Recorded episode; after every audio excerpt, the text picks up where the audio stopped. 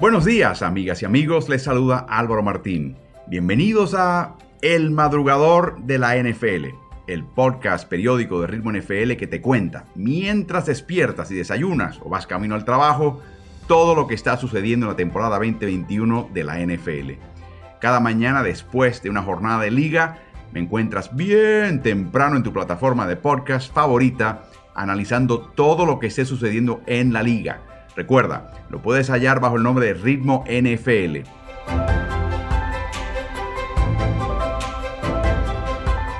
Vamos a arrancar el episodio de hoy. Bienvenidos.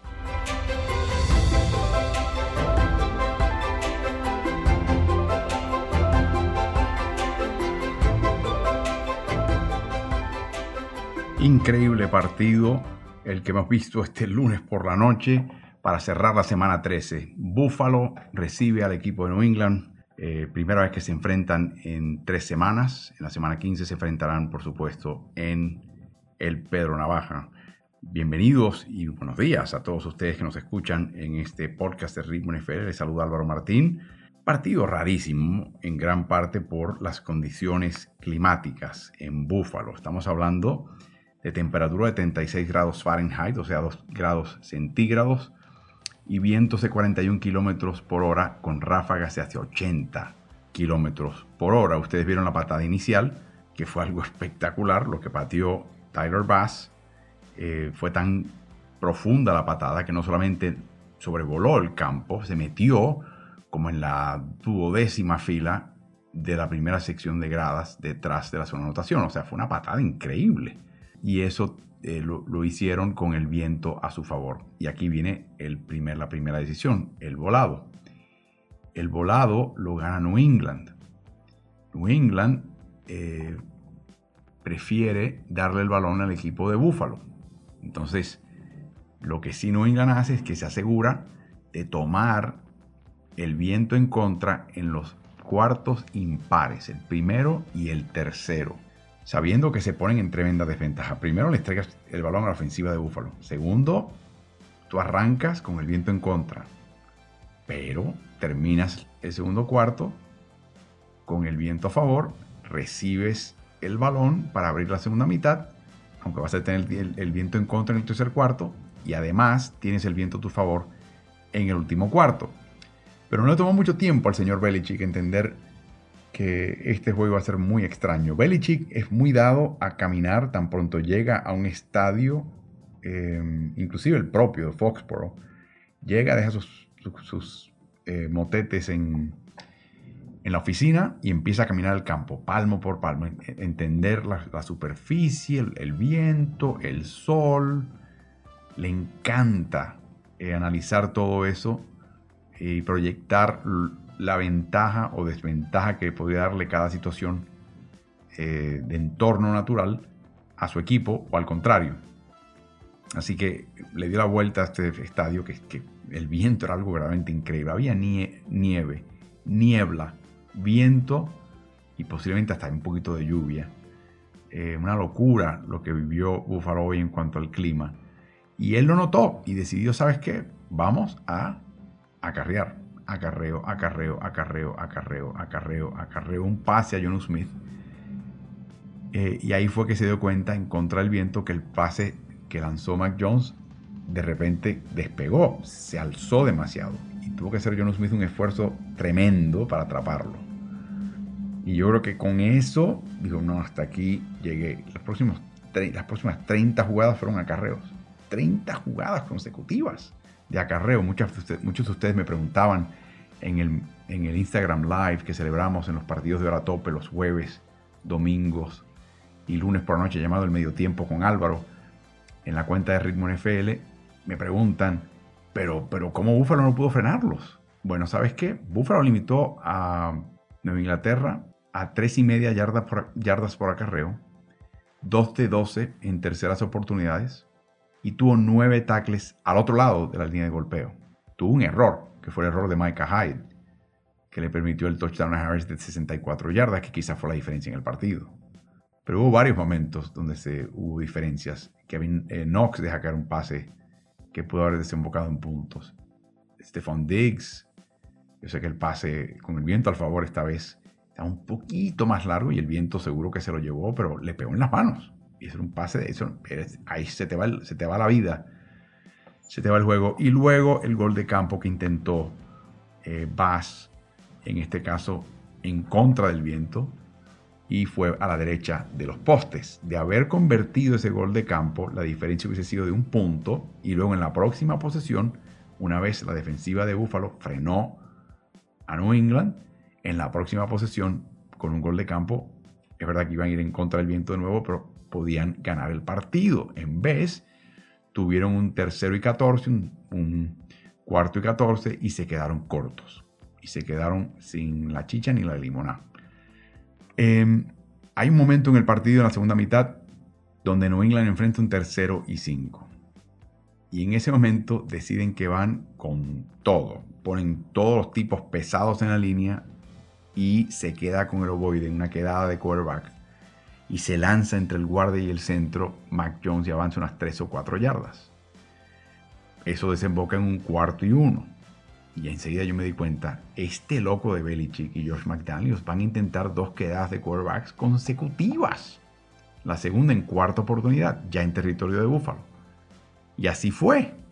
Y después de que revisaron y vieron todo, efectivamente consiguieron la primera oportunidad. O sea, no era solamente conseguir la primera oportunidad, era humillar al contrario.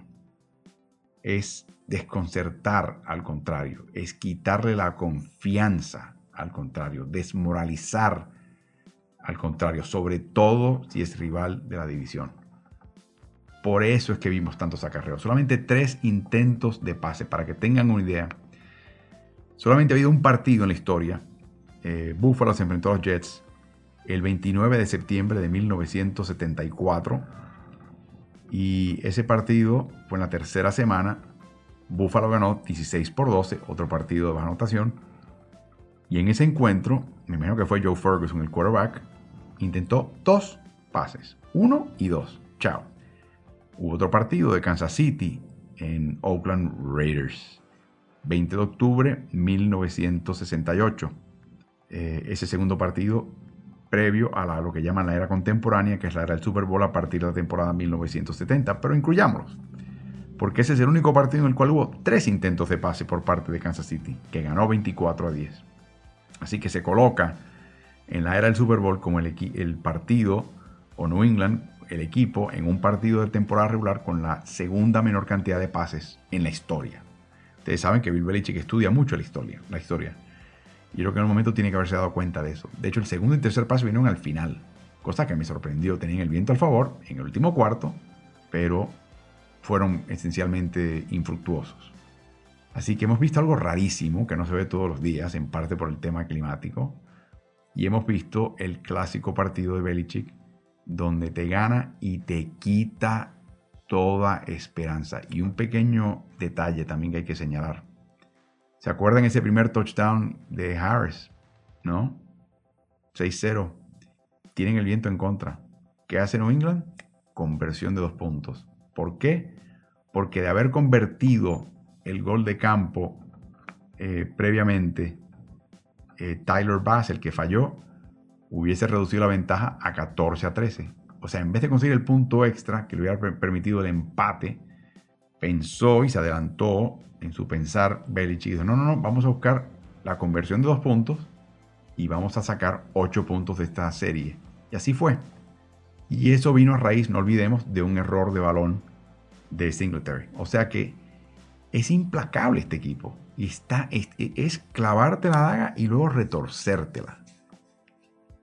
Y, y, ese es el modus operandus de este entrenador en jefe y de este equipo. Lo digo no como crítica, tampoco lo digo como elogio, lo digo porque así es. Y así siempre ha sido.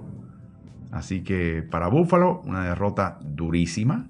La semana que viene tienen a Tampa Bay. La semana después tienen de vuelta en Foxborough a Patriotas y básicamente tienen que ganar los partidos. Buena suerte, buena suerte muchachos. Llevan creo que 7, 8 partidos en que están alternando victorias y derrotas. Así que algo que tienen que entender. Y por último hay que mencionar algo más. Belichick en esas jugadas de, de bloqueo en zona o de counter trace, explota a Micah Hyde. Entendió que Micah Hyde se, se desespera y se, se, compromete de más. Y se sale de la parte central del campo y por ahí fueron, fueron muchos acarreos largos para New England. En el día de hoy, explotando particularmente esa vulnerabilidad de Micah Hyde, que no tiene la disciplina, la paciencia y la confianza y la fe de quedarse en su puesto y eh, seguir siendo la última línea de defensa, en la franja central del campo. Y le costó a este equipo. Así que, de nuevo, otro ejemplo de cómo estudia hasta la saciedad al rival y utiliza sus debilidades en su contra. Un gran partido, sin embargo. Estoy seguro que, que los que lo vieron lo disfrutaron de principio a fin, porque había mucho de qué eh, hablar y, que examinar acá. Em, hay también mucho que hablar en, la NFL. Han pasado muchas cosas y hay cosas que también quería señalar y voy a acabar con algo muy interesante que es un sondeo de una empresa que se dedica a catar cuán progresista y arriesgado es un entrenador en jefe y cuán y cuáles son los que no lo son. Así que de eso vamos a hablar ahora a continuación. Pero vamos a hablar también del equipo de Carolina, que despide a Joe Brady. Lo hace el domingo. Y lo hace el domingo para evitar que el rival de turno pudiese prepararse para los cambios que venían. Despiden a Joe Brady, que estuvo el año pasado en LSU y era el coordinador del ataque aéreo. Brady tiene 32 años de edad, no debe confundirse con el coordinador defensivo de Green Bay Packers, también llamado Joe Brady, ese es otro. Pero Brady lo trajeron porque supuestamente iba a ser el que iba a componer la posición de quarterback, particularmente Sam Darnold. Y ese no fue el caso. Así que lo despidieron el domingo, le dieron las gracias, estuvo con ellos año y medio. Eh, recuerden cuando estuvo en Louisiana State a nivel universitario, ese equipo terminó perfecto con el campeonato nacional en el 2019, llamar Chase el receptor y por supuesto también eh, tuvo ahí a un tal Joey Burrow de mariscal de campo. Sin embargo, en el 2020 con Teddy Bridgewater, la ofensiva de Carolina terminó vigésima, primera en yardas, vigésima cuarta en puntos, o sea, el tercio más bajo de la liga. Y aún así, entre temporadas, Brady fue entrevistado para vacantes de entrenador en jefe. Así que es increíble lo que ha hecho ahora Rule porque el año pasado están primeros en, yardas, ¿no? Este año vigésimo octavo, quinto peor. El año pasado vigésimo cuarto en puntos, ¿no? Vigésimo cuarto en puntos este año. Vigésimo tercero en índice de pasador el año pasado. Es el peor equipo en cuanto a índice de pasador con PJ Walker, Sam Darnold y Cam Newton eh, disparando los chícharos equivocados. Obviamente no han tenido a Christian McCaffrey por varios partidos. La línea no es exactamente un baluarte pero eh, hemos visto lo que hizo Phil Snow con una defensiva en Carolina muy joven eh, y ha tenido que entrenarlos y se esperaba lo mismo de Brady. Yo creo que ahí vino un poquito el desasosiego eh, y la inconformidad con su trabajo. Brady no tuvo mucha experiencia previa en la NFL el año antes de llegar a LSU. Fue el entrenador de control de calidad, que es un entrenador de primer nivel.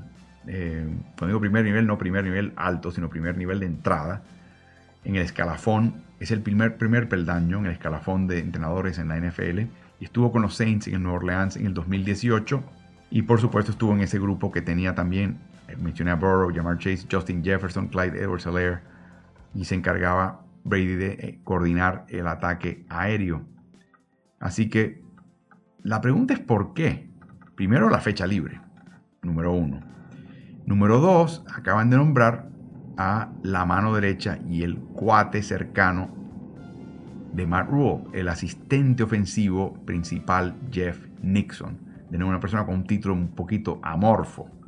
Nixon y Rule han sido amigos del alma desde que jugaron juntos en la escuela preparatoria State College en Pensilvania y luego más adelante en Penn State. También fueron asistentes en la Universidad de Temple y Nixon fue el coordinador ofensivo de Rule en tres temporadas en Baylor, en una época en la cual los Baylor Bears promediaban más de 430 yardas por partido en las últimas dos temporadas de Rule al mando. Nixon, que tiene 47 años de edad, sí tiene experiencia previa en la NFL, ha estado en Filadelfia, ha estado en Miami, ha estado también en San Francisco. Lo que sí hay que entender es que Rule eh, le coloca las riendas ofensivas en la mano a un entrenador que le gusta jugar el ataque terrestre. Así que vamos a ver qué pasa, pero yo creo que Nixon, que cuando ha sido entrenador de posición, ha sido entrenador de corredor, va a tratar de establecer un ataque terrestre importante e imponente en su equipo como fundamento y luego a ver quién traen de quarterback el año que viene, sea un veterano o sea un jugadorcito joven que están tratando de desarrollar. Otro tema que quería también mencionar es, examiné estadísticas de Patrick Mahomes y me, me dejó la boca abierta. Siguen ganando, por supuesto, pero en el triunfo de 22 por 9 contra Denver, no tuvo un pase de touchdown y lanzó una intercepción. Es el segundo partido consecutivo en que Mahomes no lanza un pase de touchdown y termina con una intercepción. Pero eso no te preocupa, ¿no? El que en una época fue jugador más valioso de la NFL está en este momento en el índice total de quarterback decimoctavo. O sea, el mismo ranking que tuvo Baker Mayfield con Cleveland el año pasado. El nivel de lo que llaman puntos anticipados por jugada de pase está este año al nivel y en el escalafón que estuvo el año pasado Philip Rivers. Está 17 en el porcentaje de pases que avanzan más de 15 yardas, que fue exactamente lo que hizo Daniel Jones de Gigantes el año pasado. En otras palabras, estoy hablando de un jugador que estadísticamente está por el piso. Eh, no es que le hayan quitado lo que él quiere, que lo han hecho, pero es que él se ha forzado a buscar situaciones y está cometiendo disparates y forzando balones y su ofensiva está sufriendo. Está empezando a dejar de cometer errores, está empezando a ser un poquito más paciente. Yo creo que Andy Reid está empezando a buscar más jugadas de acarreo o pseudo acarreo para dar un poquito más de balance a la ofensiva, pero eso está por verse. Queda clarísimo, lo hablé en el podcast de ayer, lo pueden buscar en su plataforma favorita, suscríbanse de una vez a Ritmo NFL que ya la defensiva de Kansas City no se puede decir que, ha mejorado. No, no, no. Está bien, está compuesta. Han hecho cambios. Chris Jones entra dentro como tackle, llega Melvin Ingram. Han hecho un par de cambios esquemáticos y el equipo está jugando defensivamente bien. Muy bien, de hecho. Lo que falta ahora, créanlo o no, es que Mahomes y el cuadro ofensivo encuentren la fórmula. Haya la fórmula de funcionar avanzar y luego cobrar un poquito de más confianza y ellos dictar a la defensiva contraria. Esto del too high safety, de colocar los dos profundos a 20 yardas, están, está emasculando, está castrando la ofensiva de Kansas City. La reacción de Mahomes es forzar pases y situaciones. Y en estos últimos dos partidos por lo menos ha dejado de hacerlo. Un primer paso. Interesante nota en una página web de la empresa NBC ante la ausencia de Mike McCarthy el pasado jueves contra eh, Saints, Dan Quinn, su coordinador defensivo, que está a 14 meses de haber sido despedido por Atlanta y que enfrentaba como rival de división a Nueva Orleans, se encarga de ser entrenador en jefe del partido. Recuerden que Quinn normalmente como coordinador se sienta arriba en el palco, esta vez tenía que estar abajo. Y McCarthy es un entrenador en jefe bastante cuidadoso y detallado y por supuesto se reunió tres ocasiones virtualmente, recuerden McCarthy con COVID, con Quinn el día antes del partido. Hubo una, reunión el miércoles, la segunda fue el miércoles por la noche y la tercera, después de una junta del equipo en Nueva Orleans, el jueves. Y en esas reuniones es que McCarthy estableció sus derroteros. Si estamos en esta situación, vamos a hacer esto. Si nos toca esto, quiero este tipo de jugada. Si no se nos presenta esta situación, no hagas esto, haz esto. O sea, sus directrices de cómo él ve el juego, que tiene que haber sido súper interesante para Quinn, porque él como coordinador defensivo está tan enfocado en lo que tiene que hacer que típicamente no va a estar viendo y evaluando cómo ve las cosas otro entrenador en jefe que ha ganado un Super Bowl, en el caso de McCarthy. Aquí se reunía directamente para entender, es como le diera la libretita, mira, estas son mis reglas, Así es que yo veo el juego y esto es como quiero que, juguemos, a lo que quiero que hagamos y no hagamos. Y le está dando su, su identikit, su perfil, las llaves, ¿no? De su conocimiento, hasta cierto punto, ¿no? Así que decía Quinn, quería estar seguro que seleccionase jugadas de la manera que él quería. Así que le preguntaba, ¿qué quieres que hagamos en cuarta oportunidad? ¿Qué quieres que hagamos en conversiones de dos puntos? Dice Quinn, quería darle un triunfo a McCarthy. Me estaba dando las llaves del auto. Quería estar seguro que avanzase bien. Lo curioso es que Dan Quinn también fue entrenador en jefe y él ha visto situaciones. Y un momento en el último cuarto del partido contra Saints, una vez ya establecido McCarthy, que en cuarta oportunidad, cuando quedaban una a tres yardas por recorrer, debería Dallas rifársela y buscar la primera oportunidad contra Saints, dijo que no. Estaban ganando 20 a 10 con ventaja de 10, con 4 y medio por jugar, y Dallas enfrentando un tercero y 4. Dice, le, decía a le dijo a Kellen Moore, coordinador ofensivo, mira, estamos al frente, la única manera que nos vamos a rifar una cuarta oportunidad es si es una cuestión de centímetros. Si no, vamos a despejar y jugar posición de, campo. Que es curioso porque va en contra de la directriz de McCarthy. Dice Quinn, del partido haber estado, el marcador haber estado 34-31, un partido de mucha anotación donde las ofensivas avanzan y las defensivas no hacen nada. Estoy seguro que hubiéramos, nos hubiéramos rifado esa situación. Así que hice un pequeño cambio y funcionó para el equipo. Una situación inusual que un entrenador en jefe con experiencia, recién despedido del puesto hace 14 meses, tiene que sustituir al jefe que está condecorado, tiene que entender la manera que él quiere jugar y a lo que quiere jugar y luego también tiene que tomar la decisión en momentos, de decir, voy a ir en contra de esa directriz porque la situación en mi opinión y mi experiencia lo amerita. Tremenda situación y tremenda nota que aparece en NBC.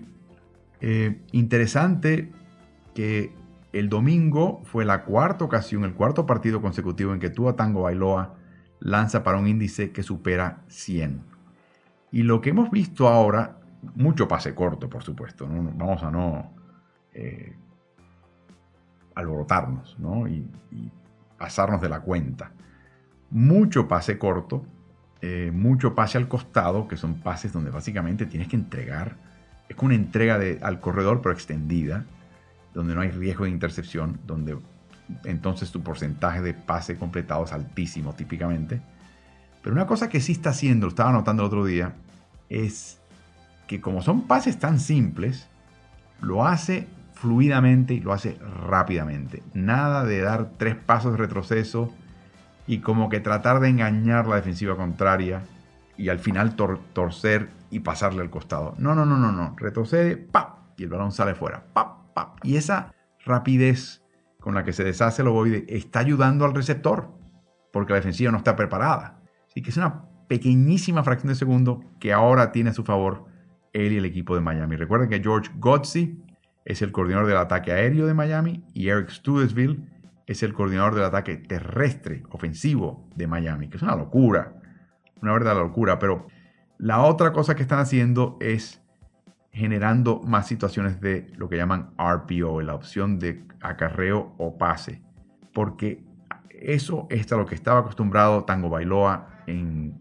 la Universidad de Alabama, requiere que un mariscal de campo sea rápido, no solamente con los pies, pero inclusive con las manos, que pueda procesar información rápidamente y que tenga bien clara cuáles son sus opciones. También le ayuda que Jalen Waddle es la sexta selección global de este eh, pasado draft, está muy familiarizado con el mismo RPO y ni hablar con Tango Bailoa. Así que es un poquito el caso de Burrow y Jamar Chase en Cincinnati hasta cierto punto. Así que vamos a ver qué pasa. Este equipo de Miami, les mencionaba ayer, Ganó el primer partido, perdió siete consecutivos y ahora gana cinco consecutivos. Es solamente el cuarto equipo en la historia de la NFL que pasa del 1-7 al 6-7. Los Dolphins tienen la fecha libre la semana que viene y luego terminan con tres partidos de división contra Jets y Patriots en casa. También les quedan partidos fuera de casa en Nueva Orleans y en Tennessee. Pero esencialmente Miami no puede perder un partido más y se vuelve a repetir el patrón de arranques lentos, cierres contundentes, pero te quedas corto o, apenas clasificas. Y eso es algo que tienen que tener muy pendiente. Interesante nota, si ustedes buscan los registros y la tabla de posiciones y la invierten, verán el orden del draft. El equipo con el peor registro es el equipo de Detroit, con una victoria, 10 derrotas y un empate. En este momento serían los que tendrían la primera selección del draft. Houston y Jacksonville son los equipos que siguen con marca de 2 y 10, pero el desempate favorece a Houston, que seleccionaría segundo porque los rivales de ellos son más flojos aún que los que ha enfrentado el equipo de Jacksonville. Y recuerden, el draft favorece a los equipos más flojos y desfavorece a los equipos más fuertes por registro. Aquí viene lo interesante. Luego viene Jacksonville, como digo, el desempate, y aquí viene lo bueno. Por marca este año, 3 y 9, el cuarto turno le toca a los Jets. Pero ¿qué pasa? El quinto puesto le pertenece a Seattle, pero la selección de primera vuelta de Seattle va para Jets. Y va para Jets en el traspaso de Jamal Adams. O sea que los Jets tienen la cuarta selección global y la quinta selección global. Increíble. Ahora viene lo bueno. La sexta selección global en este momento le toca a Chicago. Tiene marca de 4 y 8 también.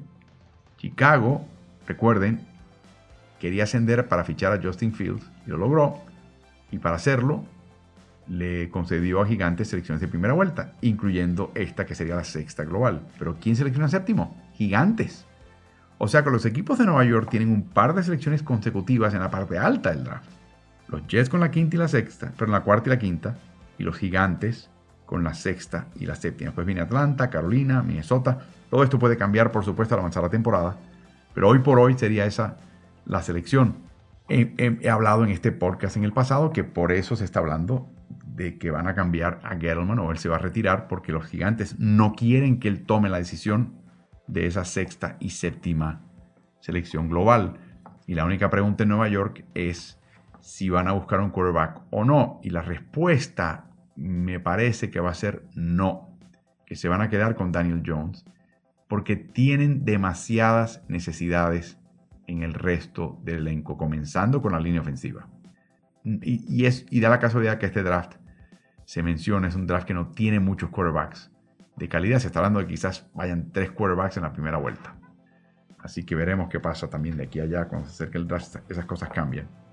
Pero va a ser bien interesante. Y los Jets no van a buscar un quarterback. Piensan que lo tienen. Zach Wilson tuvo su mejor partido la semana pasada contra Philadelphia en la derrota. Pero fue su mejor partido. Y veremos qué pasa ahí. Pero increíble. Nueva York Jets, cuarta y quinta selección. Nueva York Giants, sexta, séptima. En el draft de terminar todo este momento. Por último, hay una página que se llama Edge Sports, pero en realidad se letrea E, D de David, J de Javier, Sports, todo junto, Edge Sports. Son unos individuos que son unos, unas lumbreras, profesores universitarios de matemática aplicada gente que sabe un montón de cosas. ¿Y qué ha hecho? Este grupo ha tomado, no sé si son 30 años de jugadas de toda la NFL para poder codificar lo que llaman ellos las probabilidades de ganar si tienes éxito en esta jugada.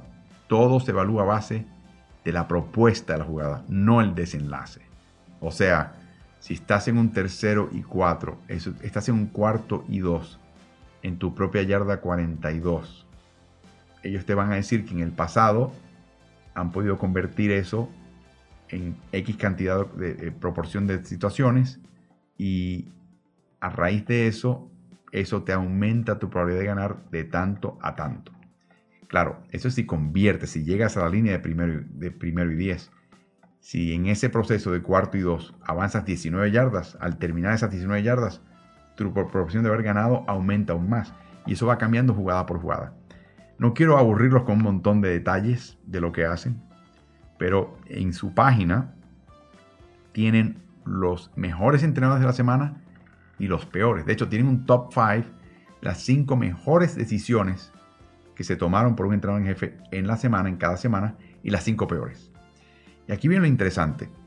Cuando uno examina las 5 peores, los 5 peores entrenadores en jefe en lo que va de temporada, y voy a empezar de 28 a 32, ves a Pete Carroll, que es un entrenador en jefe sumamente conservador.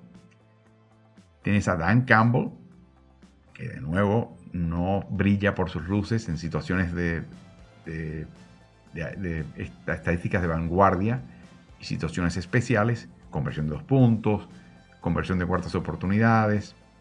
Después sigue Joe Judge, que es el de Nueva York Giants, jovencito todavía aprendiendo. Robert Sale, de New York Jets, es el 31, jovencito también, debutando, etcétera, etcétera. Y el último, y te das cuenta que es el desfavorecido, para ellos es nada menos que Mike Tomlin del equipo de Pittsburgh. Hay que mencionar que este, este, este ranking, este escalafón, es un poquito, hay un poquito de snobismo, de elitismo. Es como que nosotros hemos descubierto que rifarse en cuarto down es lo que hay que hacer. Y por lo tanto vamos a castigar en este ranking a aquellos que no lo hagan. hay un poquito de eso. Pero sin duda, Carroll, Campbell, George, Sale y Tomlin, estos últimos cinco, son entrenadores en jefe que no se jactan de estar en la vanguardia del movimiento analítico. Te diría que todo lo contrario, culturalmente es como que, bueno, analítico, que me digan lo que me digan, yo sé lo que, he visto mucho fútbol americano y sé lo que estoy haciendo. Vamos al tope de la lista. Vamos a ir en conteo regresivo. El quinto es Frank Reich, de Indianapolis, que ya sabemos viene de la escuela de Doug Peterson, que fue el primero en verdaderamente moverse en esta dirección, de rifársela en cuarta oportunidad 20 ocasiones una temporada, el 2017, de las cuales tuvo éxito 16, tuvo el Philly Special, o sea, desde el punto de vista, y dicho sea de paso, los que llevan esta página eran asesores de Filadelfia ese año, o sea que este es el querendón, y Reich es de esa escuela. Le sigue Sean McDermott, que hoy perdió, y a veces en Buffalo es criticado por su toma de decisiones. Pero en este caso, desde el punto de vista de ellos, lo han estudiado y dicen que es el cuarto mejor. Luego te sigues, sigues con el número 3, es Cliff Kingsbury, que ya sabemos que es un tipo súper agresivo. Y por eso es el crendón de este grupo. Luego viene Matt LaFleur del equipo de Green Bay. Y por último, Brandon Staley. Observen que en realidad los únicos que aquí desentonan en cuanto a edad son McDermott y Wright. Los demás son muy jóvenes. Dicho sea de paso, el sexto, John Harbaugh, de Baltimore, que mencionaba Tomlin, es muy dado las estadísticas. Y eso es cierto, pero también es cierto que este año ha sido conservador. Y detrás de Harbaugh, en séptimo lugar, está Sean Payton, que sí se conoce por eso, Sirianni de Filadelfia, mismo árbol genealógico, Reed, de Kansas City le sigue noveno, Kyle Shanahan, décimo. Pero aquí empieza uno a ver algo, nombres aquí interesantes que se salpican por la parte media de esta tabla. ¿Qué tal si les digo que Mike McCarthy está duodécimo? Que detrás de él está Bruce Arians, que es un tipo súper agresivo. Que detrás de, Arians está Big Fangio, que se supone que esté al fondo de la tabla, pero no. Fangio entiende y la semana pasada, dicho sea de paso, se rifó una cuarta oportunidad importante. Y el que está en el medio de esta torta está en la posición número 15 de 32 equipos, un tal Bill Belichick. Interesantísimo. Menciono esto porque comencé el podcast con su toma de decisiones de este partido contra Buffalo el pasado, este pasado lunes por la noche.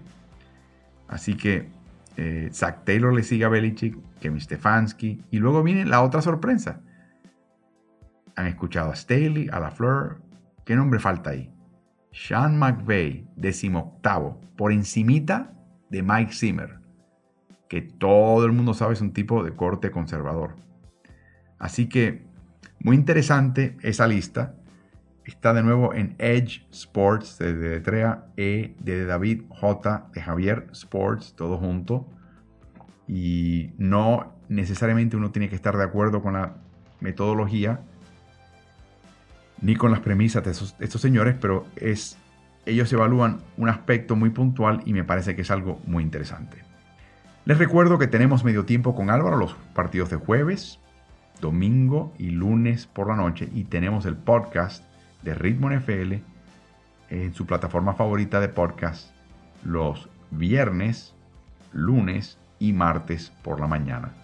Así que espero que no solamente escuchen este podcast y lo disfruten, sino también que se suscriban de una vez en su plataforma favorita para ya recibirlo constantemente. También les sugiero que pasen por nuestras redes sociales, sea por Instagram, sea por Twitter, en arroba ritmo NFL, sea en la página de ritmo NFL de Facebook, eh, inclusive en la página de Twitch y en la página de YouTube de ritmo NBA-NFL. Y ahí pueden dejar sus preguntas, preguntas que podríamos utilizar y contestar más adelante en uno de estos, de estos eh, podcasts. Así que disfruten su semana. Comienza ya la semana 14, un partido de Pittsburgh y Nueva Orleans, en el cual tendremos el medio tiempo con Álvaro a través de la, un Instagram Live en la cuenta de Ritmo NFL en Instagram. Disfruten la semana, nos vemos el jueves. se está poniendo la cosa muy buena. Diciembre es cuando se coronan los equipos que se propulsan a los playoffs. Ya vemos a varios haciendo movidas importantes y este triunfo de Inglaterra sin lugar a dudas lo coloca en otro plano. Disfruten su semana.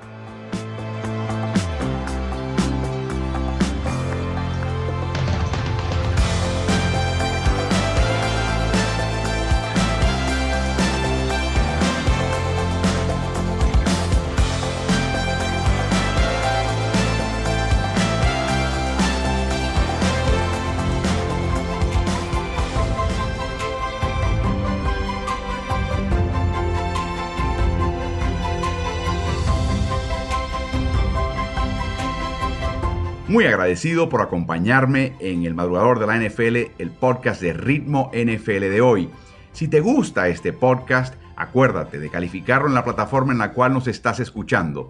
Quiero invitarte también a que sigas Ritmo NFL, no solamente en tu plataforma de podcast favorita, pero también en Facebook, en Instagram y Twitter, y a que veas mis videos en el canal de YouTube el que vas a hallar bajo el nombre de Ritmo NBA-NFL. Así que suscríbete y te espero en el próximo episodio.